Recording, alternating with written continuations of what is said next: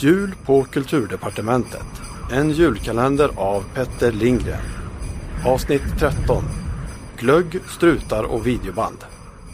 Det var ju bussigt att någon hade åbäkat sig med att rulla upp den fyrkantiga vykortsförsäljaren från gatan. Så att denne fick glädjen att övervara departementets Lucia-tåg. Eljest var hela kulturutskottet på plats, liksom diverse typer från Riksbankens jubileumsfond och liknande. Luften var tjock av förväntan och glögg. Så slogs dörren till kontoret upp och kulturministern skred ut, behagfullt knäande med ett ben i taget på luciors Hon såg verkligen strålande ut. Efter henne följde Sune, pepparkaksgubbe. Och sedan kom strutkillen iförd sin reguljära mundering. En natural born stjärngosse så att säga. Och vilken sångröst han hade.